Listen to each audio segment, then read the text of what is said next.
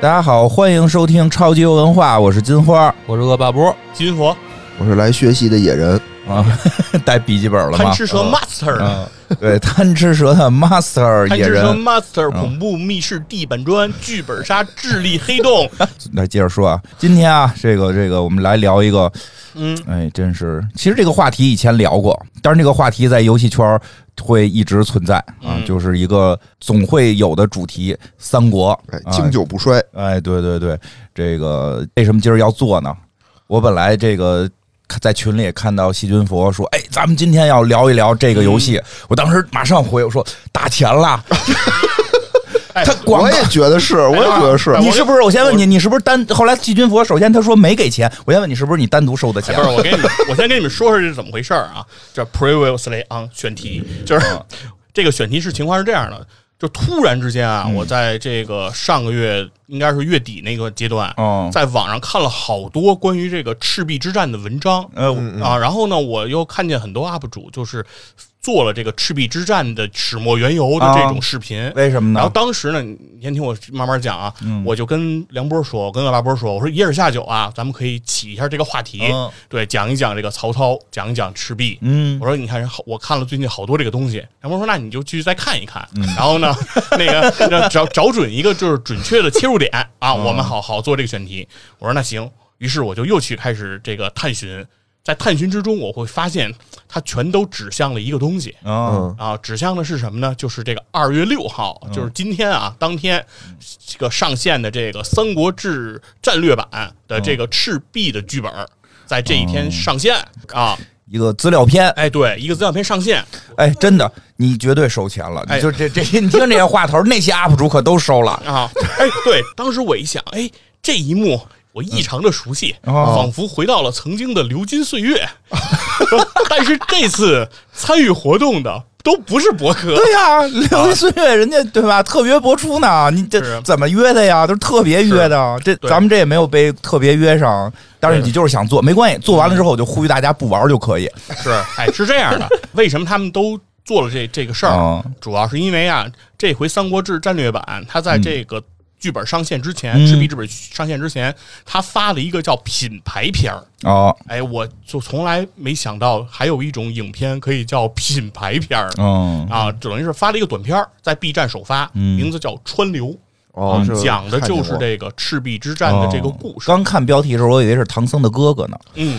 哎，川流，对，这个那应该是弟弟，对，江江流弟弟，江流的弟弟川流，里面就有江流， 嗯，嗯江流还就是弟弟，嗯江川是哥哥。这个电影的两个导演是由两位导演共同完成的，嗯啊虽然是个短片儿，但是有两位导演，其中一位导演是吴宇森，有、哦这国际大牌儿啊又又出来砸哦招牌来对，了，鼎鼎大名哈，吴宇森、哦是吧？拍过这个《变脸》，嗯拍过这个《碟中谍二》，对吧？嗯大导演，对曾经也以这个拍这个三国题材的影片著名。萌萌对，拍过两部三国题材的影片，哦赤壁上》《赤壁下》啊，就是有萌萌的那个哈。嗯哦对对对，然后呢，就是怎么说呢？这次又是重操旧业吧，啊，嗯继续说得逮着赤壁这事儿啊，就是停不下来不能了。放过他，对，然后这是第一个导演吴宇森，第二个导演的名字叫张大鹏。有哟、哦不知道这是谁你啊们对这个张大鹏熟就悉是不大鹏哦呗，啊？不是大鹏，是叫张大鹏。不是大鹏。啊，这个导演你们可能不熟悉，但是扒了皮我认识他骨头。嗯，哟，就这个导演，我对他的感情非常单纯，满满的都是仇恨。为什么为呀什？么呢？这嗯个是在上一个贺岁档，嗯，我就知是道。嗯二零一九贺岁档，因为二零二零年没有贺岁档，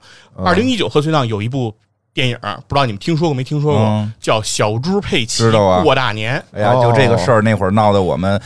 广告圈儿沸沸扬扬。哎，这个电影在那之前也出了一个叫预告片还是先导片对的一个一个片子，嗯叫《啥是佩奇》。嗯，哎嗯，这个短片儿口碑非常好，对对对现在在刷 B 爆了站上的这个评分还在七点六分呢。嗯哦我这记个得，在我记豆得瓣上是一个非常高的高分。哦哎，导演就是这个张大鹏。嗯哦哎，讲的就是一个农村的老人，哦为了满足这个孩子的这个需求，说喜欢佩奇，嗯但老人不知道什么是佩奇啊，不惜然后动用了这个村支书的这种宣传工具，嗯对吧？你村看问题确实角度可以，不愧是喜欢历史的哎，人。村里的广播站，哎，哦来问了一个问题：啥是佩奇？哦最后知道什么是佩奇之后，猪啊，对，用这个鼓风机，哦，哎，对对对，做了一个佩奇嗯送给自己的这个孙子。嗯哎，这影片非常好啊，体现了这种爷孙的亲情，是是是也体现了这个城乡的信息差，嗯还体现了这个空巢老人啊在农村的这种生活的现实、哦嗯啊，包罗万象。还有你刚才说的那问题，嗯嗯，我觉得非常好，嗯这个这个短片非常好，因为这个短片儿，所以我们也对它的正片儿《小猪嗯佩奇过大年》充满了期待。以为里边哎是演，告诉你能告诉你啥是佩奇，得一直演那个猪呢，实际呢，我就带着我闺女，嗯那是我闺女第一次进电影哦院。嗯看见猪哦看了的吗？就是这啥是佩奇嗯，这不是不是啥是佩 奇，看的是这个小猪佩奇过大年。嗯，结果就这个电影儿嗯，真是他妈扯淡，那到底演的什么呀？它完全其实讲的就是一个连一家人嗯过年的故事，哦里边没猪哦啊里面首先上来就 出现了什么朱亚文、刘云、归亚雷、方清罗啊，和两个小孩儿，对，就是他们家庭的故事。小猪佩奇是怎么在这个故事中进行的无机结合呢？哦嗯对，机结合就是姥姥说：“我给你讲个故事吧。嗯哦然后演一段小猪佩奇的动画片儿。奶奶说：“我给你讲个故事吧， 演一段动画片儿。”哎，就用这种方式，把我闺女看的一个叫蒙登转向。电影都结束了，哦我闺女说：“啥是佩奇？对，说佩奇还出来吗？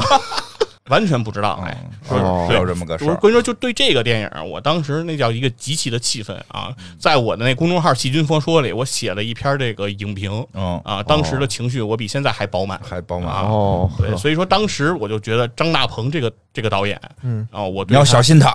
因为确实，因为当时我们在说，其实那个片儿做了，就是那个先导片儿做了太严重的误导，哦让大家以为就是说你跟孩子合家欢乐去看，它实际上有一点儿就不是动画片儿，对，它里边会有小猪佩奇。其实这种做影视里边儿这种还挺常见的，比如以前有个动画片儿叫《粉红豹》，哦但是粉红豹的电影跟粉红豹没关系，哦，就有一个宝石叫粉红豹，但是结尾也是那个动画片人会出来、哦也会出出来来弄炫耍一下两下就完了，就但是整个正片都跟这没关系。然后包括之前咱们看过那个什么什么春田花花幼稚园。哦，小啊那那个麦兜呢？麦兜那个，你没发现它也不是全片都有对对麦兜，它只是把一些麦兜的梗用真人去演绎。对，但是那个先导的那个拍的那个广告，因为特别火，嗯然后所有人都以为，哎，这个你要是春节让带着小朋友去看佩奇，是但结果去了不是这么回事儿。对，所以说当时我就对这个张大鹏嗯正常哇，当年的广告，当年的电影宣传基本上是这个思路。比如说跨年一吻，所有人都去了，准备在几点几分的时候跟屏幕中的人和和自己的女朋友同，就是吻一 下，吻一下啊，就嗯正好跟屏幕中也要吻了。我这嗯现实中我也要吻，吻完之后该干嘛干嘛去。结果发现是一文艺片儿，看完之后两个人都在说：“操，这世界是是什么意思 的？”就对吧？就后来都没有完成后边的这个步 骤。那个片儿被骂的比较惨。哦哦，对，然后嗯这个片儿在豆瓣上现在依然可以高达四分，嗯哦我觉得主要就是因为大家打分的积极性太差嗯，啊，就否没人则打对这个这个片子，我就这个这个东西就不能称之为电影儿然后啊。我觉得说它是电影儿，我觉得真的，我觉得如果它要叫电影儿的话，郭敬明肯定是大师。里面不是有猪吗？朱亚文吗？嗯你们这是现在说话，真是挨个儿得罪人，那行吧？都是都是细菌佛个人嗯聊得意见越来啊。越远，这跟赤壁还有什么关 系啊？就是这个川流这个啊这个电影这个短片，就是由这两个人来导演的，对吧？我就想起了《赤壁》里张丰毅饰演的曹操的那个台词，嗯，说刘备一个失败的人，孙权一个失意的人，一个失败的人和一个失意的人，他们在一起会做成什么事儿呢？对吧？我当时的感觉就你是，别老瞎说了，人俩俩导演都挺成功的，都比咱们有钱。嗯，行，啊所以到底这短片讲了对什么呀？？讲讲短片吧，为什么这短片就让你这么这么激动了呢？没看呢，但是我看平心而说啊，我现在先定个调儿，嗯，川流这个短他 片现在确实有点领导范儿啊他现在做一个节目，上来先说我们先要定个调儿，不是，我先说一 下，膨胀了又，啊其实他没批评那个迟到的人就已经很不错了。今儿给你留面子了，花儿。今天本来有一趴想批评老袁来着。哎呀，真是这是要带着膨胀孩，子没好意思批评这，人就是要膨胀。来，你讲讲吧。这个川流这个短片儿，我认为拍的还是很不错的、哦哦啊，我觉得大家可以去看一看。嗯，看看这短片儿说，明什么呢？拿钱了，说明这个去去实不是锤了。说明这个张大鹏啊，嗯在拍摄这种先导片儿上的这个功力很厉害嗯哦哎一厉直害还是很强的。只要影片不超过四十分钟，我觉得他肯定都是能驾驭好啊，的。那这片儿多长啊？三十分钟吧，半小时左哦，右。有那不也对对，短如啊果你要刨掉他那个后面就是植入的那个《三国志战略版》的广告那部分，可能也就二十多分钟。植入怎么植入？也最后突然出现一个老师，没有他是说他选凉州啊，那有这段吗？有这西段凉吗？一只狼没啊，没有？有没有西凉一只狼啊，就是充十万，我能不能打过一群人？不能。 都看过，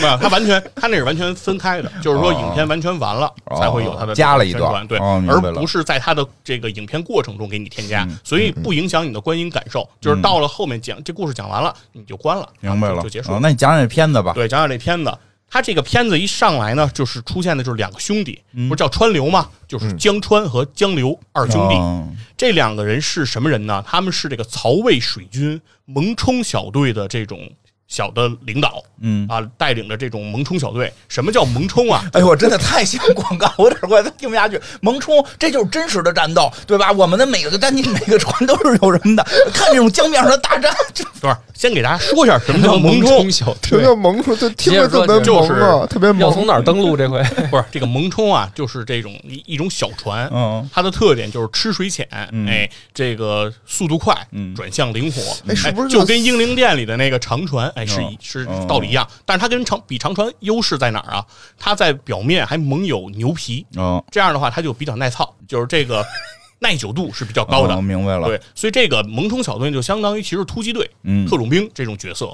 啊哦。这里面这个说，据说啊，在这个游戏里面，除了萌冲，还有什么走科你、听见没有？斗是 剑、旗舰、啊、龙是 不船。是？然后画面马上就是两边打起来了，真的是什么千人大战 呀？对对对对，哎就是说各种剑都有。哦，嗯这《三国志》游戏里其实好像也有这些对也剑，有这些有有不是，我觉得真的，你以后少看这种东西，影响你做播客的质量。我觉得， 对，说到楼 船，王瑞楼船下一周，金陵王旗暗淡收，千寻铁锁陈江底，一片降帆出石头。嗯啊好好，嗯这这个厉害这个好这个这个呢，就是说这是他们介绍一下他们的身份，他们是干什么的呢？这不是特种部队吗？哦他们作战就是来捣毁这个东吴和这个刘备的嗯这个水军，他们去捣毁他们的舰那个舰船。嗯当哦时第一幕一上来，哎，他们就已经战功赫赫了。哦嗯他们已经击沉了多少军舰呢？已经击沉了敌舰九十八艘我天啊哦！当时很厉就害飘出一个数字，因为他们正在记这个数，击击沉了九十八艘。他们的目标是在赤壁之战这次水战中要击沉敌舰一百艘。因嗯为一百艘是可以领奖的。嗯，他们就是核潜艇呗。他拿什么击机？沉？请问，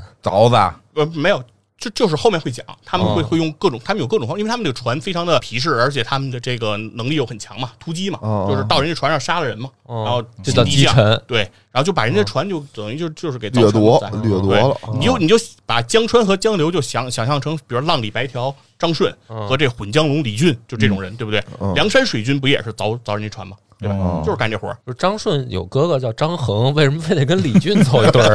啊 我没弄明白。因为船火这个，我觉得不霸气啊哦，，好那好个好，就是混江龙多狠啊！是啊。然后呢，这两个人就九十八艘，但是嗯在这次战斗中呢，这个江流作为弟弟，嗯他负伤了。被砍哦了一刀，但江川认为这无所谓，因为打仗嘛，对吧？嗯哪儿有不受伤的，嗯嚯啊，对是吧？然后那个这砍一刀也没什么。嗯然后，但是他们在医治的时候，这个军医葛路嗯看到了这个弟弟的伤口，说发 现你少这条个胳膊，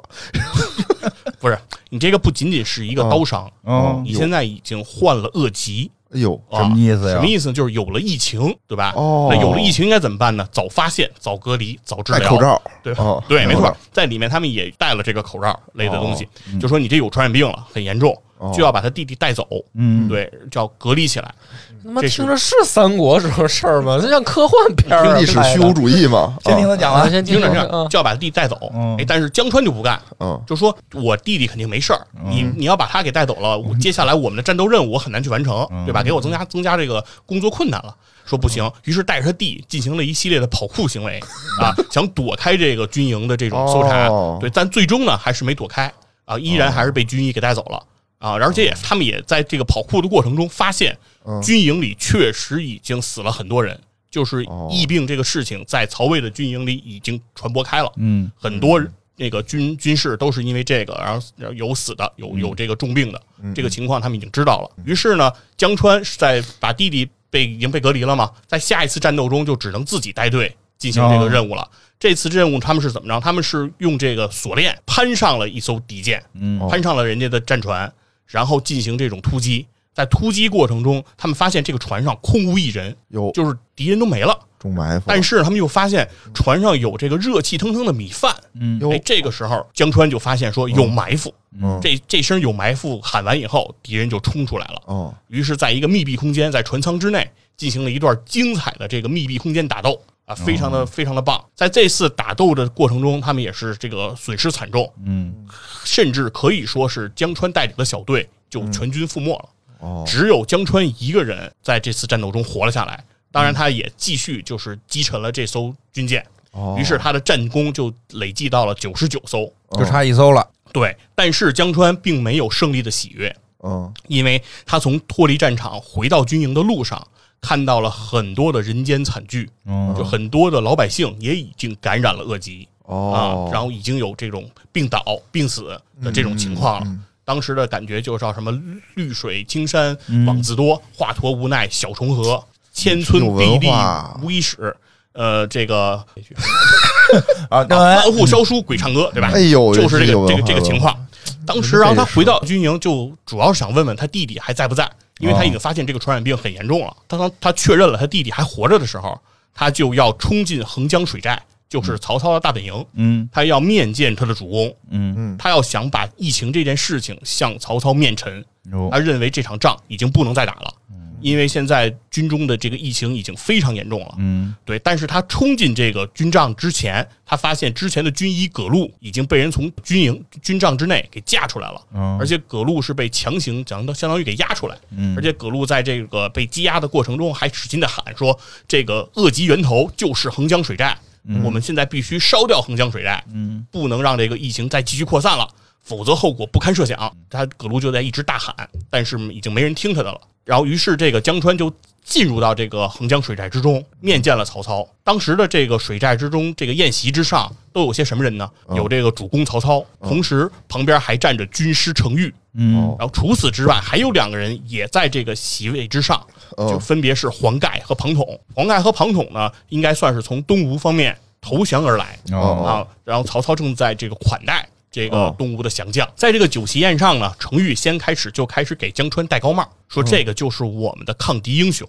已经击沉克敌百艘啊，非常的那个战功彪炳。但是这个江川就纠正了程昱，说九十九艘，嗯啊，我还差一艘。然后引得也是哄堂大笑，就觉得江川这人有点轴嗯啊。然后呢，江川呢就在反复的强调说有恶疾，嗯但是程昱先开始想掩盖这个恶疾的事儿，他就想告诉这个江川，这不是恶疾，这就是我们这个中原陆军来到了这个江南，水土不服、啊，只是一些小事儿，他就是晕船，不是恶疾。嗯但是江川反复强调说不是晕船，这个就是疫情了啊，我们嗯这绝对不是晕船，我们不晕船。这个时候呢，黄盖他们也愿意说劝曹操说这是晕船。这时候庞统就献这个连环计嘛，对吧？让这个铁索连船，把这个船说连在一块儿，这晕船就可以解决了。嗯这个时候不就方便敌人火攻吗？对，然后这个时候程昱就说：“江川，你不要在这儿多事，嗯啊，即便是有疫情，也我们也不怕。我已经有了一个谋划，谋划是什么呢？把我们营中生病的这些病人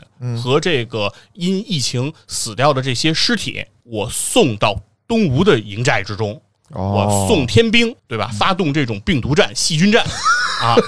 对，然后我帮助丞相细菌战对一战定天下，对，用这种比相对比较低矮卑劣的手段，嗯我们也可以战胜。对，然后这个时候江川就不干，江川就说你不应该这么做。嗯你因为现在百姓也已经感染了，不仅仅是两军的事儿了，哦对。然后说他支持的方式就是说，就像军医葛路说的，我们就烧掉横江水寨，我们要控制恶疾源头，不要让这个瘟疫再次传播了。这个是他的意见。但是曹操呢，走过来就跟这个江川说：“我怎么能因为区区这个小小的疾病，对吧，就停止我统一天下的步伐，是绝不可以的。”所以说，江川，你说烧不烧？然后江川说：“我觉得要烧。”嗯呃，那个曹操说肯定是不能烧，所以送天兵这个任务我就交给你了啊！我赐你美酒一坛，你现在把酒喝了，这就是基本上是断头酒了嘛。嗯喝完以后，这个任务交你去执行。然后画面一转，江川和江流就到了这个自己的蒙冲之上，船上载着的就是这些生病的这些军士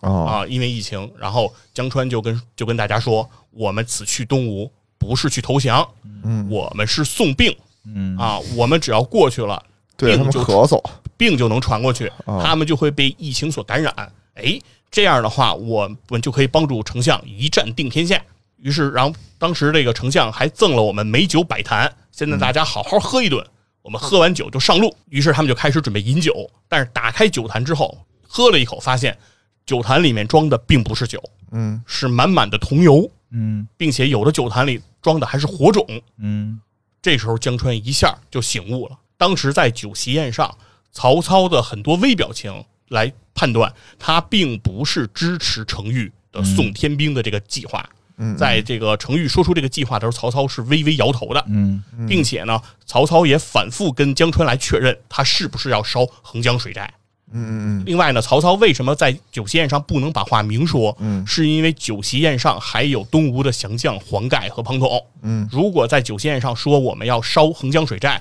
消息可能就会传到东吴方面，对这个曹操全身而退是很不利的。所以曹操等于是在明面上说了一套啊，暗地里他知道这个江川会做出正确的决定，所以给他配备的并不是酒，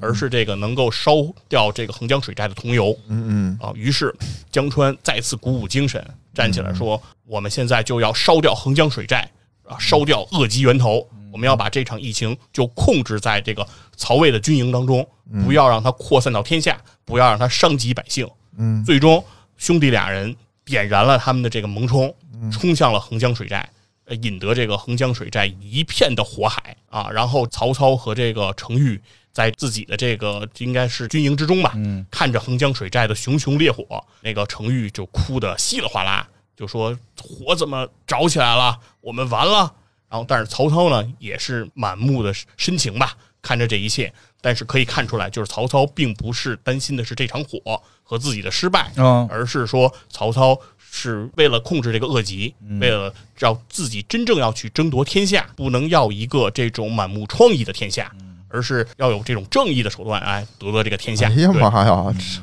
绕这么大一圈儿啊！我哎以为他的意思是说，那个把这个船开到东吴那儿，把东吴给烧了。嗯我以为是这意思。 对，，等于就是说呢，在这个历史上给曹操留下了一个伟岸的背影。哎，为了天下苍哎生呦呵，曹操不惜赤壁一败啊哦，也是没有让这个疾病来传播出去。对，这个就是这个影片哎所讲的这个故对，事。所以到底呢，真实情况是什么样呢？就二月六号，大家去这个游戏里边儿啊，创造属于自己的历 史，是吧？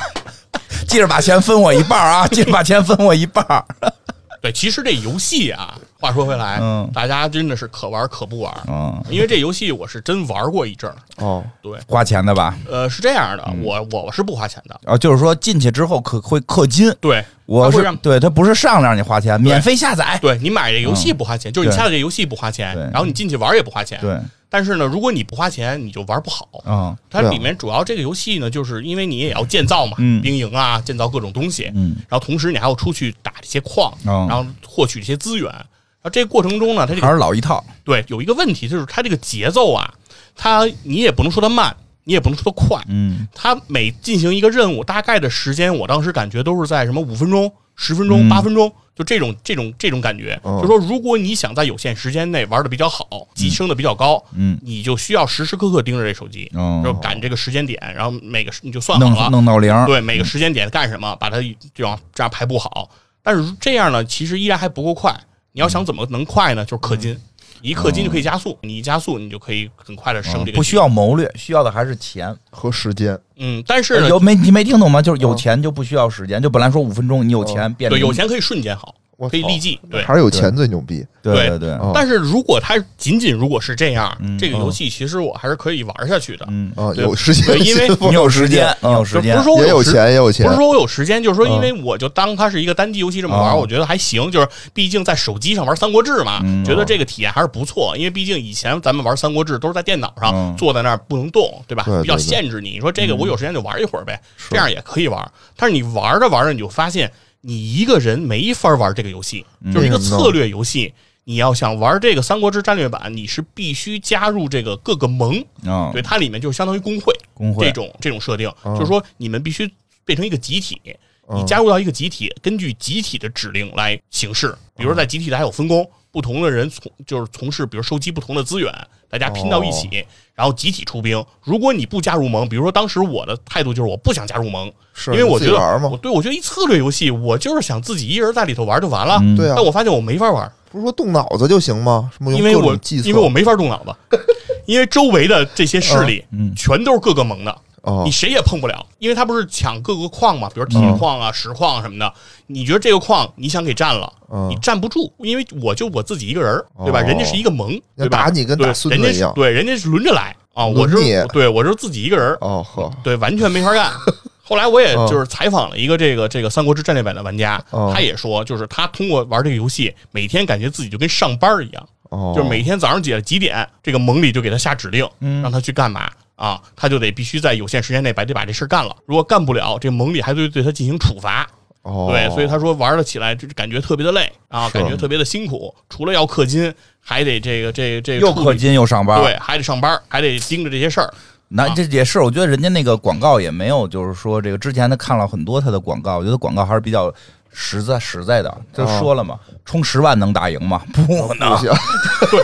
太少了是不吧？能太少了，不能对，不是充十万，你要是一个人，你肯定赢不了。啊，对呀、所以就是人说的没毛病啊，对，因为你的对手恨不得有一万人，哦嗯对你都不知道那些、那些人的背后有多少人、嗯啊！你如果你是不加入各个盟，你就自己跟那玩儿，他们碾死你就跟碾死一只臭虫一样，嗯那你把他把你碾死了，然后你还能玩吗？还能玩儿啊？就只你不怎过么比如玩说啊你的矿没了，你资源没了，你再重新占呗。你占上以后，可能你能占人家的，但是你占上以后，可能一分钟之后人家就把你给灭了啊！你哦就是等于在游戏里寸步难行。网游嘛，啊他不会说你有死有你死了，死了你就哦光屁股重新对来呗，对，就是嗯从卖鞋开始，从卖鞋开始，继续从头爬，是吧？继续从头爬对，就是你永远是哦初级阶段呗。嗯，永远是发展不起来。那这游戏的爽点在哪儿呢？不就是花钱啊，就 除了充钱的当盟没了主啊，对，哦如果你盟主你就爽了呀，对，因为肯你定在这个盟里，你就有社会地位了，对不对？他为什么刚才说了嘛哦？给你分配任务，给你让你进行还各有种大指哥令。呀，有小弟啊，大哥可能还给小弟资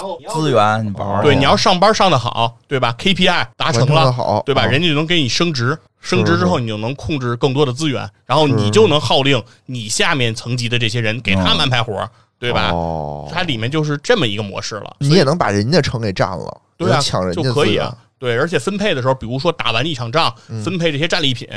肯定也是按级别走嘛。哦，是不论是功行赏，哎你，就把你们弄一个什么钱粮胡同的那个什么盟，然后把你听众都都号召起来，你当盟主，每天给大家布置任务，说给我每天上交什么东西。对你，然后你一上线，大家都喊主公，明天说明天打黑水公园盟， 说今明天要把他打打到打回卖草鞋的 状态去，乐趣嘛，乐趣是不是这不就对乐吧趣吗你？们前粮胡同十五群呢，多厉害，十五个群。嗯，可不吗？确实挺厉害，确实挺厉害。那你为什么要做这节目呢？就是我是想聊的是什么呀？一会儿让恶霸波给咱们讲讲这个历我完史。全都不想讲了， 听你说这个。呃，我我我首先觉得，我就首先觉得这这厮绝对拿钱 了。第二个是听完短片儿，我就根本就不想看了。就这个短片拍的还是真的挺不错的，哪儿不错呀？你给我讲讲，你觉得哪儿好？啊我觉得立意首先很好，就是就是曹我操们其实是为了拯救天下苍生这事儿。对，就是因为我们从小看三国是吧，《三国演义》尊刘贬曹，对嗯吧？一直曹操就是反派的形象来出现，嗯对吧？但是呢，我们其实看这个历史大势来看，嗯，东汉这个王朝行到这个献帝这个时期，嗯已经气数将近，而且他的统治其实已经对当时的百姓并不是很好了，嗯对吧？新的秩序应当去建立了。所以说，刘备打出的是这这个汉室重重兴的这种旗号，嗯我认为并不符合其实当时人民的诉求。哦而建立一个新的王朝，对吧？行使一个新的秩序，还是有道理这个人们所人期待民的。人民的诉求是是那个什么劈拿雷劈你， 人民诉求都跟着张角大哥走了。刘备刘备说匡扶汉室嘛，他说今儿敬他妈匡汉室吧，啊也没也没就是口号嘛，对口号但是主要说老百姓那不是都跟着张角呢吗？对，所以说说这个，我觉得是从一个新的角度嗯来去解析了赤壁之战这个情况。另外呢，其实从史料里面嗯也确实有一些端倪，就是嗯无论你是看这个《三国志》的这些史料，其实这场火是谁放的，它也很蹊跷。嗯，对，另外我看有这种说法。，对对，啊通过这这都弄来次了吗对这嗯个这个短片的这种深入的研究啊，有人扒出了这个一九八一年嗯这个李友松主任医师写过的一篇论嗯文，就是论曹操赤壁之败和血吸虫病关系的探讨。嗯对这个东西，确实是在这个在嗯医学研究上也是一个话题，就是曹操这场失败，他是因为嗯孙刘放的这个火攻嗯导致的这个失败，还是因为疫情的原因。嗯对这个在历史上其实是有疑问的，对不对？所以说呢，因为这次这个短片，其实引起了很多人对于赤壁之战的兴趣，嗯哦对吧？大家就开始去研究这个事情，我觉得这是一个好的事儿。嗯啊，是是是对因为赤壁其实是所有人都关心的话题，但是在历史上，其实对这件事情的研究，或者说大家对这件事情的学习都不是很深入，对吧？包括这个苏东坡同学在写这个《念奴娇》的时候，其实写的也是有问题的，嗯因为他当时到的是黄石赤壁，就写下了赤壁怀古，不哦是一地儿对，然一地而儿嗯对这个赤壁其实是在乌林，对吧？它这个地方它就没搞对。其实我们周围的这些朋友，其实对赤壁呢，我们也是从小就了解，嗯但是呢，你说能说的多详细，说的多清楚，其实也不尽然。嗯，所以正好就着这话题，咱们聊聊这赤壁之战，我嗯觉得这就绝对是个好事儿。行，你行行行行可以我觉得来来，可以吧？钱都都这么挣了，让他，然后后面把活儿交给我对呗。对，你你你一会儿让他请咱们吃饭，嗯，我可以我可以，嗯我看。那那行吧，我简单说说吧。我看你这么激动，我嗯们铺垫了半天。的确，我觉得但凡肯定中国人都知道三国，嗯嗯是吧？知道三国肯定就知道赤壁，嗯，因为这个故事太精彩了。是，然后呢，又都是假的，嗯就是这个事儿，我觉得为什么能争论假啊？的呀，对，就是《三国演义》里边的赤壁之战，大概得有个七八回吧，挺大、啊挺大篇幅了。在评书里边，这属嗯于核心，对，是就是是等于是这个嗯这个《三国演义》的算是一个大高潮吧。嗯对对对就对是赤壁嘛，正好在中间儿还，然后大家呢肯定都是先会了解的是《三国演义》，嗯，小说里怎么写然的？后呢？但是这个呢，不会说让它持续隔一两年就火一次嘛，因为嗯小说里怎么写就怎么写呗。是啊是吧对，是但是为什么火呢？就是因为不定期的就有人跳出来发现被骗了。嗯因为《三国演义》的这个赤壁之战写的大概就是史学家也定论了，就是七分虚，三分对实。，嗯人本身就是个小说，对，就是那不是写嗯他他他要是这样也那还那好，因为《三国演义》呢，史家是认为说是七分实，三分虚，嗯就是其他段落哦，写的是七分实，三分虚，嗯但是唯独到了赤壁这儿，因为确实要得精彩起来哦精啊，彩起来，啊高潮了嘛，所以嗯就七分虚，三分实了。嗯哎，这还挺有意思的。那哪是真的，哪是假的呢？所以我给那今天咱们再做一个这个嗯，捋一下啊，嗯就是捋一下嗯省得捋一以下后你再被别人骗，你可以拿去给人讲了。是第一个就是兵力上嗯，来说，曹操到底有多少人，实际上没有定论。嗯，怎么说都有，呃，怎么不说是都百有。万吗？演义是说有八十多万，演义对上说是号称百万啊嘛，，炸成号称炸百万，嗯百万，嗯对，但是实际上二十多人， 实 际上，实际上在历史里面呢，嗯没有很具体的说曹操到底有多少嗯人，就是所有的这个史料的记载里没有说具体人数，，对。然后呢，历代的史学家对这个事儿就产生过争议。嗯呃，少说呢，有的人分析说得有二十万。嗯那像易中天先生在百家讲坛里说，易中天说我再给他打个对折，嗯说那他起码也有十万哦，嗯，啊，就是说这个是咱们说下限啊，哦就是说下限史是学10万家人统一认为最少在哪儿？呃，最多的呢，有人认为说八十万不也也不是瞎说哦，嗯啊，包括有去人我们因为有人去说诸葛亮的那个什么怎么论证啊，嗯实际上去算，比如说他，呃，荆州的降军有多少，北方的这个嗯打完官渡他收了多少人，嗯然后他自己有多少人，就是给他算账嘛，说他嗯其实实际上差不多能有这个八十万军力，这也不夸张，这是不咱不们就堪说加，不不不不防不防止北方就是说往少数民往族了上线啊说就是嘛到头总到头共儿人数，啊，就是说在这个十万到嗯八十万之间吧，嗯我是采取说易中天先生说再打一对折，嗯嗯，但是呃，再往下，比如说十万再少有没有可能呢？那应该应该不会了。嗯，太少了呃，因为他的对手的那个人数是有具体的，啊，对方记了有多少对人？，对方是有多少人呢？是刘备差不多有一万人，嗯然后刘琦有一万人，嗯呃，周瑜从东吴带过来三万人，嗯，就说他的对手对算这下一来，加一五加万三吧五万，五万人，而刘备在史料里面曾经有明确记载说，问周瑜说带了多少人，听说对方带了三万人以后，然后他的反应是恨少，嗯，就说不够啊、那那也就是说，为什么他嫌少？因为对手是肯定是比多比这啊多，比他他才会多嫌少嘛，对吧？对方三千，你带来三万，不行，不够啊， 对，你这就不不符合对方逻辑斯了，巴 达是吗？不符合逻辑了，因为有一派史学家观点是说，呃，官渡这一战呢，赤壁曹呃对说错了啊，嗯赤壁这一战，他说 曹操可能不满万人啊，呃，因为他是追击部队，不买说对，说嗯一日一夜追击刘备三百里，哦说他怎么可能是大部队呢？说所以赤壁真正曹操的这个部队可能就不满万人，就是追击到这儿了。啊，对这个说法也有一定的可信度，是在于嗯赤壁之战这场战场，嗯并不是预先设定好的这种战场，对嗯对对，它实际遭上遇是战，遭遇战，对是战线啊不断向前推进，对对对对最后随机产生的一场战斗。嗯这这是嗯一派史学家的说法啊。然后呢，这个我认为也不可信，哦很多史学家也都批驳了，都认为这种说法不可信就。太少了，有太点少了，对，因为史料都留下了说刘备恨少这个态度，那就是说你要至少不得满大于五万吧，对，那你要说不满万人的话，那周瑜再带三万人，刘备就应该美死高兴对啊嗯了，高兴死了，说那咱们就可以弄死他了，对吧？所以这个是咱们先说第一个真实跟那个演绎的情况啊啊，啊，就是说曹操到底有多少人是一个未知数，嗯就是可能不一定是这种什么绝对的这种实力啊悬殊，对对对，说真的是说这个百万什么八十万这个也不一定。嗯，啊，人数上咱们先说清楚了，然后就说具体的这个细节上哪些是假的啊。嗯啊联盟这件事是真的，嗯哦，联盟就是孙刘联孙刘盟联盟是真的，而且互相是出使，嗯，啊，就是鲁肃先到刘备这儿，哦然后诸葛亮再去去那边东儿吴，嗯两个人把这事儿勾搭好了，嗯这个事儿是有的。但是舌战群儒这个事儿呢就不一定了嗯，嗯啊，就是说诸葛亮跑那儿把人家东吴那帮士大夫骂骂一顿这种事儿，对，反正现在我就是看网上都这是也说不符比，合外交礼仪，啊嗯是吧？我看现在网上卷都人都家比歇后语， 嗯，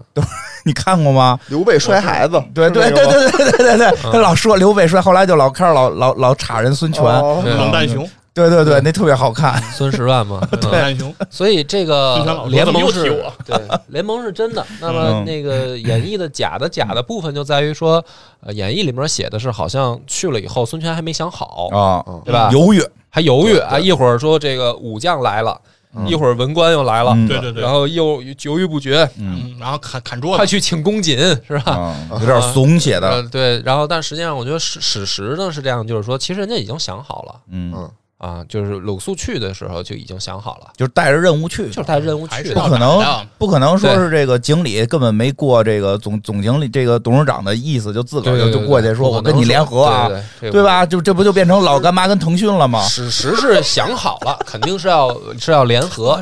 以史为鉴，但是真实情况呢，他可能一开始确实没想好联合刘备，哦哦，他想他找想刘的表，是联合荆州，哦，对荆，州方面，然后听说荆州出事儿了呢，本来想折去找刘琦，嗯，然后这是半路碰上刘碰上了，刘备，然后一了解情况说哦，实际上你的这个实力也还在，可以，也可以，因为我们本来就找外援嘛。嗯对，嗯那刘琮投降了嘛，是，对吧？那剩下的不是你就是刘琦，那你跟刘琦实力也差不多对，啊而且。你们俩也还行关系，对，然后说你加入了刘琦也能加入，那这事儿就算妥了呗。跟我回去，咱们就见主嗯还公吧。有就是二这 D、三 D 的呢，啊，就是这么个事儿还有。四 D，嗯，这第一个，咱们就到这儿就说清楚了哈，就是说那个孙刘联合是真嗯的，但是没有说诸葛亮去有点骗群儒啊什么对的，对鸡骗鸡啊孙什么的权都没对有，啊这是假的，这是演绎给诸葛亮贴金。嗯然后第二个贴金呢，就是呃，首先没有庞统献连环计，哦，哦这没有，没有，没有啊这个是虚构的，庞统压根儿就没在这事儿里面参与过。哦，嗯什么这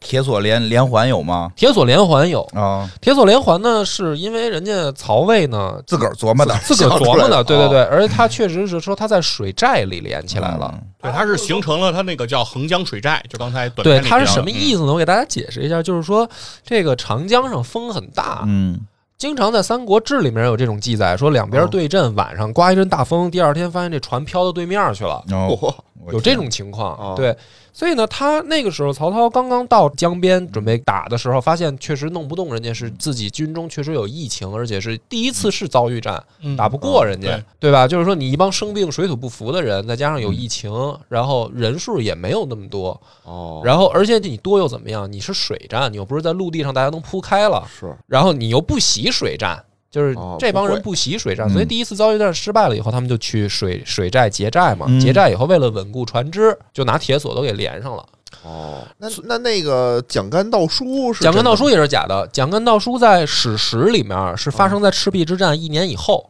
嗯，哦，蒋干劝降过周哦瑜，我都败了，我呛降人家干嘛呀？他是这样，蒋干确实去过周瑜的军营，嗯嗯，目的是说能不能挖角，嗯就是把把周瑜挖走。哦对啊，呃，蒋干是九江人，啊其实他没有跟周瑜的关系近到那种程度，嗯什么咱们是同学、老乡、哥还们一儿块儿什么睡的觉就，一块儿睡觉，啊，就是说，呃，就算是咱们攀个关系吧，嗯因为曹营大部分都是北方人嘛，啊明比白如？说咱们找一个跟他那个起码口音可能相近一点的，能都是扬州人嘛，嗯听话说话听得懂，对，呃，说去劝降一下。然后实际情况呢是，去周瑜军营以后呢，蒋干发现没戏这事儿，嗯啊就是周瑜意志很坚定，嗯可能了解蒋干就就走了，就笑一下说啊，那就算了，就走了。哦，对，而且这个史书里面是说，这个包括易中天先生也讲啊，说蒋干应该是很英俊潇洒这样一种形象，嗯那么低矮的，对，不，是那种说跟小丑一样的那种人，就是说人家是一个翩翩名士。因为我你想我去劝降的是周瑜啊，对对对对，周瑜就是一名士啊，对你不可能派你我这边一二溜子去，对，派一个这个特过别来过去之后，哎，周大肚子，我我说有妞儿有妞儿去不去？啊，对吧不可能，对啊，所以就是说这个人也没有蒋干盗书，哦，哦，也没有连环计，嗯然后呢，嗯，火攻也不是什么周瑜跟诸葛亮琢磨的，嗯嗯火攻是黄盖琢磨的，嗯呃，是因为他们去本来就是一看曹军这个准备结寨了，大家就说那不行，咱们再后撤，嗯，没有必要把战线拉这么长。嗯是黄盖看到对方在水阵里面就是结了铁锁，嗯，哦，回去又眼神儿好又献计，说他们要这样弄的话，咱们就可以火攻。老将军有经验，对，是眼睛保草护的船也借好。箭也是不存在的，对草船借存箭在也是发生在日后这个孙权干的。嗯孙权是有孙家的军人作风，就是喜欢去冒险，然后他自己开着小船想去探曹操的水营，嗯哦不是他赤壁了已自己经。去的，哦不是赤，已经不是赤壁了，哦是日后发生的战争里那面，哦不是赤壁之战这个这个事儿。然后他去了以后呢，就是他的这个坐船嘛哦被射箭，让人射成刺猬了，然后射歪了，然后孙权说你调调过来调过来让他头射那一再面射那一面，就是这个事儿也哦是船有就的，稳但了是不是诸葛亮嗯的，等于把这些好事儿全啊他往诸葛亮身上上安。嗯，然后呃也没有借，那肯定没有借东风这个事儿，嗯，借东风也没有，也没有也没没有有借东风这个事儿。你就像一直相信借东风是真的， 对呀，这你觉得别棒的啊是假的都无所谓，那就必必须须是真的呀。啊那个那个小时候打那个游戏里头，对吧？叭，那个诸葛亮一提一举扇子就往下嗯落刮雷，风，特别啊落雷帅落雷嗯特别帅。啊，一下就让没小时候了的梦想消失了。然后咱嗯们再往后说啊，然后就是真正谁烧船这件事儿，啊对，这火谁放的？对，谁放的？史书里面是有分歧的，就是说是有不同版本的。嗯，那那个《三国志》里面，曹操自己说他是自己放的，嗯，烧船自退，明确记载，为什么呀？就就是说我打不了，打不过打了不，了我走了嘛哦哦但我这我船也不能留给你。对啊，那我不能把这船白留给你，嗯我自己烧了，因为我知道我军中这个确实疫情扩大，因为他们瘟疫嘛，啊，哦瘟疫扩大，说水土不服这事儿也有，嗯我无力再战，因为这一战史学家呢最大的分歧点就是认为说，呃，曹操的战略目标到底是谁？嗯，哦有要一干嘛？对他到底要干嘛？有一部分学者认为说是拿下荆州，嗯捎带手消灭刘备。嗯，一开始的意图就没有说要干掉孙权，就没想往南但去嗯是。对，但是没想到孙权被牵扯进来了，牵扯进来说那我我就把你们都干掉，但是发现实这力个还目是标定大了。实力有点差点意思。那我干脆就退呗。我的这个战略上来说，我荆州已经拿到实际的利益嗯了，那我就烧船自退。因为当时对他来讲已经占了很大便宜了。对对，实际上荆州是就是已经被他收服了。对对对，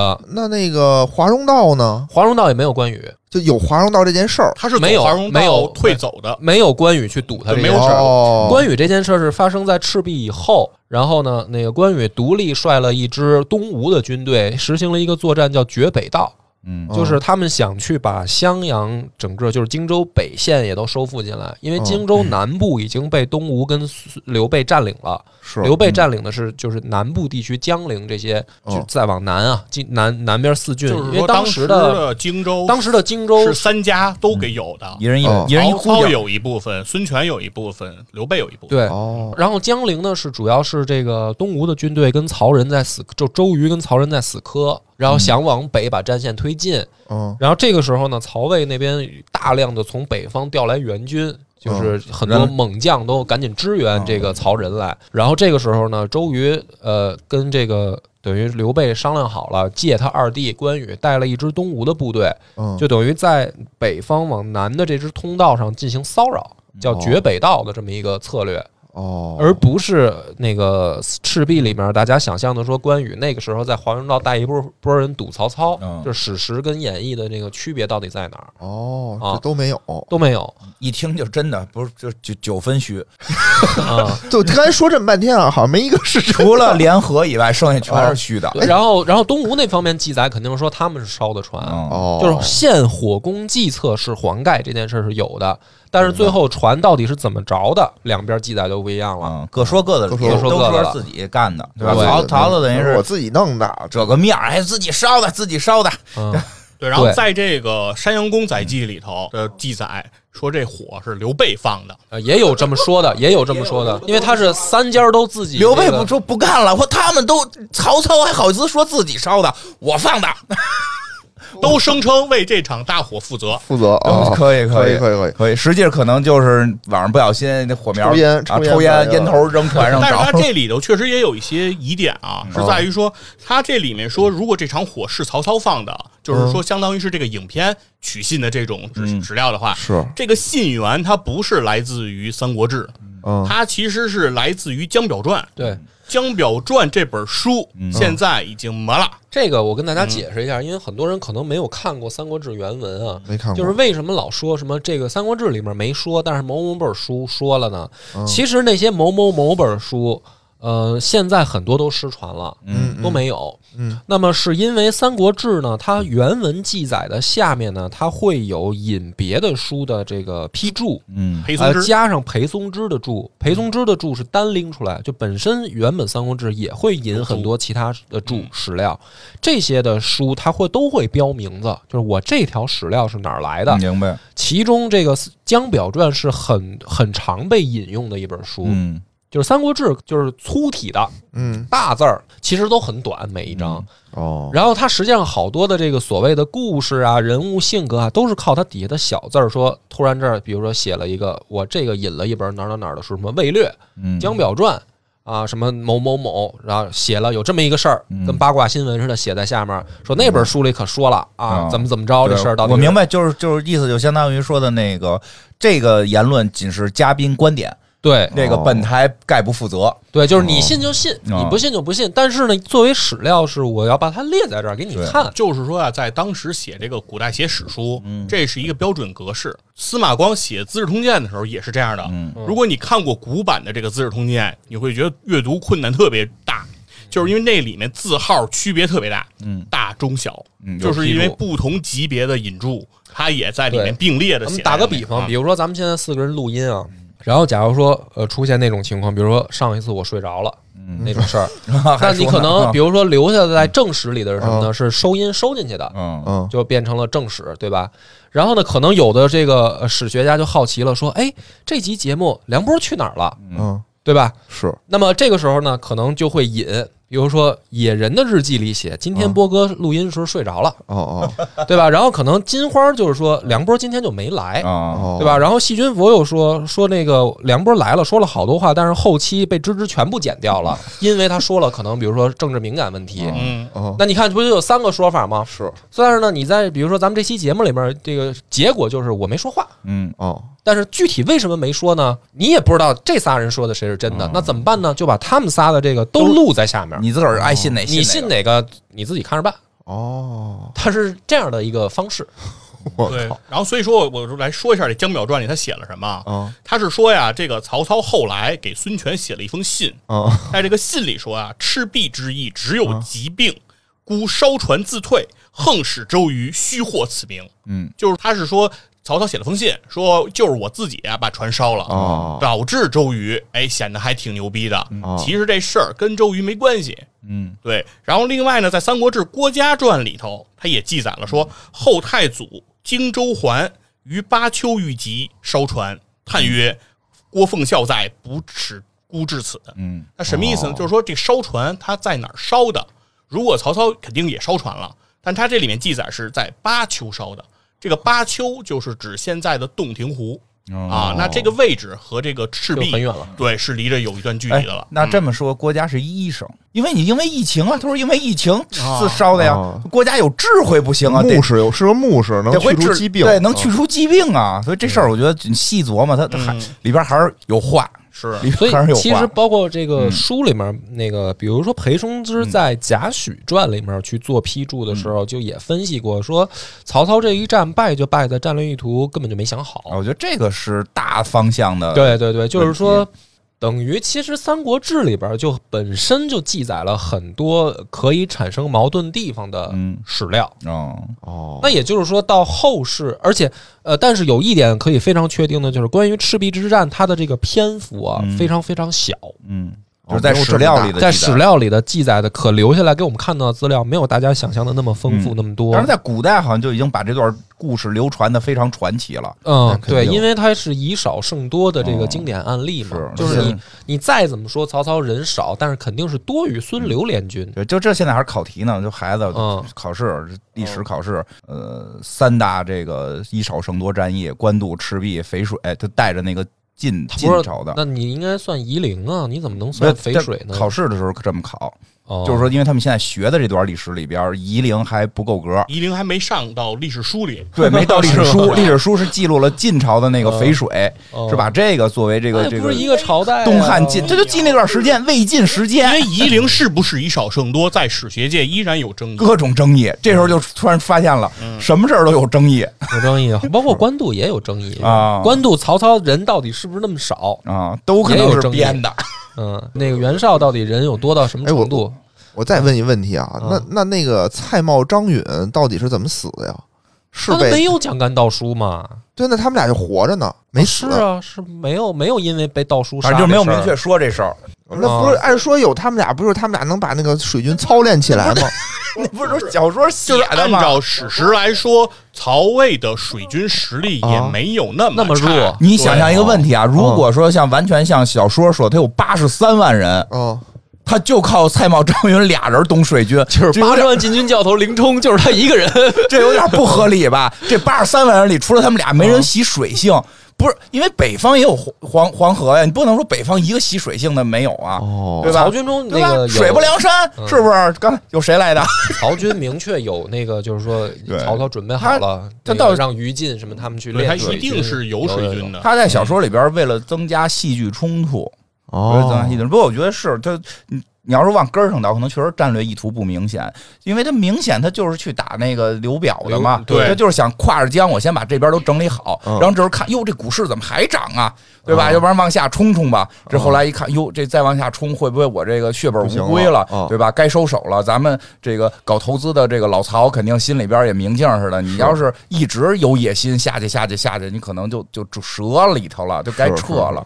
包括他后来，而且这个曹丕登基之后，嗯也写过这么一篇这个文章，哦也说过说太祖征刘表，嗯乃还天下已定。对，差不多。也就是说，当时在他们的战略意图中，只要平定了刘表，嗯对这件事儿就完应了。该是他原来的一个意图对他的战略目标里，压根儿就没把孙权放到他的这个版图就之中，至少嗯不是就现是在这一打啊次出征，是对一这次一次次至少当时他们就没有那么想。嗯，啊对，但是没想到他这个打完刘表，发现事儿太顺利了，就是也可能贪心一把，说试嗯试试呗啊，看看但是还没嗯是成不是功再长一圈儿。对，因为他征刘表，他没打仗。对对吧他主要就是刘表已经到那儿就死嗯了，死了以后刘琮就降了，对，因为曹操毕竟说，我也不是孙权，我带十万人出去溜达一圈儿，什么也不干，我就回家。其实包括嗯后来曹操的整个战略方向，还经常是这种打着打着就回去了。对就就打够了就行了，就是我他有一个稳扎稳打的这个感觉，对，就是其实策略游戏不都是这样吗？战争积分够了就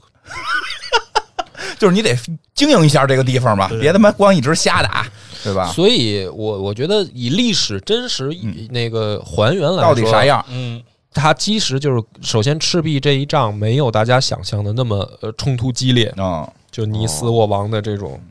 这个我家孩子刚现在在写作业呢，只要进来听完了，马上人生观又该崩溃了。说历史书上可不是这么说的，嗯，历史课还是教这是重要战役呢。对。哦，还教借东对风反呢。正它意义很大，因为那个就是等于 获胜方会拿这个事儿老出来吹牛逼嘛那。肯定的呀，对，考题是这么出的，对奠定三国时期三足鼎立的战役是哪一场？对，对要答赤壁，嗯因为这个事儿的它它的这个政治意义啊，在在历史上来说啊，就是说呃，他其实确实推迟了曹操去走上政治上的下一个高度的时间。嗯就是他如果这一仗他没有出现这个结果，啊比如说真的呃捎带手就把孙权给收拾了，啊，或更者快了假如说呃，或者假如说没有因为这个被追击导致荆州也丢了嗯三分之二，他就没有必要那么急着去发动对马腾跟韩嗯遂的那个西凉地区，就是马超跟韩遂啊嗯准确来说，去去对西北作战，因为他对西北作战实际上还有一个政治目的，说我就可以再往政治上走下一步，啊我奔王去了。我得我得有个丰功伟绩，对，嗯就是我是我凭什么要当王啊？是因为我在军事上有所建树，嗯，那我现在赤壁这一块儿我没有捞着这个政治资本，丢了脸了，丢脸了，所以我必须要再去弄一下。所以实际上曹操特别坏，他他实际上没有资格或者说没有理由去打韩遂，嗯，嗯，因为韩遂是汉官，对，就是他也是朝廷公务员，咱是同事，嗯哦你凭什么来打我呢？嗯所以他出一坏主意，他就是说我要去打张鲁，啊？那我打张鲁我就得过你马那个韩韩遂遂的马地儿超的劲儿的境地嘛，嗯我得过你的路。然后很多人就劝他说：“哎，丞相，你别这么干，你这么一干，他们俩肯定就半路就截杀，嗯你就反了。”然后张鲁他妈一山野村夫是吧？搞邪教的一个人，嗯哦他也没有没有什么政治野心，你搞他干什么？就跟人家脸单，对不对？实际上，曹操他妈心里想的是：我他妈就就是是要想让弄他反，我好哦弄死他，弄死他，我可以他妈离称王更近一步。对呀，你要是正经的是同事的话，你干嘛打我呀？对啊对啊，啊，对不对？跨部门不行啊，知不知道不该窝里斗啊？ 所以从从这个角度上来说，没有必要替，嗯因为他撤退的时候真的很狼狈，他是拿那个老弱病病残的那个士卒嗯啊，拿着草，因为他那个逃跑路线是一片大沼泽，不是咱们现在看到那个湖北的嗯那个哦地哦哦地貌，就是大沼泽。然后他逃跑，怕被追上，说老弱病残，你们给我上去拿草填路，好多人就死在半路上，就这么死的，哦就其实还是挺狼狈的，是吧？哦非常狼狈，就是为了跑已经不择手段了。所以说还是说不好到底赤壁的那个更细节到当时谁放的火，这个病有没有影响了有多大，还是没有一个确定的说对，法。史学界对一因为直也在吵这个史料其实是，就是如果你看这些史料，你就会发现它并没有一个完整的史料来记载赤壁之战，就是从头到尾，比如说我这个长篇累累读啊，没有就是写这个赤壁之战的，它不是这样的，它都是分散在各个传记里的一些只言片语，大家把这些只言片语去拼凑拼出出来的对，看到的一个全貌。但这些只言它片语不一样本身就在这儿，你知道吧？也因为其他的那个大战啊，只言片语拼凑起来是连整、连贯的、吻合的吻合的，啊嗯互相之间是咬合的。说的都是一个事儿，对，赤壁是他妈矛盾的。可能三番都放了，三方都放火了，要不然烧那么大呢，都去放了。对，而且但是这个影片包括这个赤壁之战中，确实恶疾，嗯这个事情其实是在所有的史料中，你合并同类项之后，都会发现发现都有提都是这共个事儿提的，对，就是真相只有一个，就是确火实鸡有瘟火疫鸡，确实有病这事儿是真的确实有病。对，然后至于这个瘟疫到底是什么病呢？嗯就是也是有各种的说法，说法比如像血吸虫啊，说是这个伤寒啊，这种这个说法都有。对，在这个张仲景这个《伤寒杂病论》里，嗯也记载了晋安年间赤壁的这次恶疾。哦他当时是说张氏族人，嗯大概有两百多人。但是在这个恶疾中死了百分之七十，哟，就是说，所以说这个恶疾并不仅仅是在军事层面，在战场上有，而在民间民间也也已有经蔓延了。而且建安年间，其实在中国历史上就是恶疾出现非常频发的一个时期。在赤壁之战后九年，建安年间也出现了一次恶疾。我们知道的，在历史上的所谓建安七子，嗯对，七个文学大家，在这次恶疾当中死了五个。我哦，几乎是一场建安七子的团灭，嗯啊，还是注注意防疫，嗯对，所以说这个疫情还是当时非常严别重开的。玩笑。这个落点是这儿，是啊，吧？对，别开玩笑，这多正能量。注意大家戴口罩，是少去公共场所，啊是吧？而且嗯历史上也记载了，就是在建安年间已经有了这种大巾用来遮这个口鼻就是口罩的这个口罩的对这原个型嗯东西，嗯但是没有明确的记载说这个大巾用于疫情的防控哦啊，但是确实已经有了大巾这个事物。行吧，我觉得这一期到这儿也差不多，差不多了可以清楚了，是吧？多长时间了？也一个多小时了呵。，真快！一讲这爱听的三国就这么快，我以为才半个多小时呢。行吧，以后再讲讲别的大战，我觉得都挺有意思。因为讲三国就讲了半个小时，对，前面什么导演拍片儿的事儿讲半个小时了，行吧，行 吧，可以可以。反正我觉挺好得借这个由头，我们聊聊这个赤壁这个事儿，挺好，挺好，挺挺好。好我的今天是学习了，嗯，好，感谢大家收听，拜拜。拜拜。拜拜。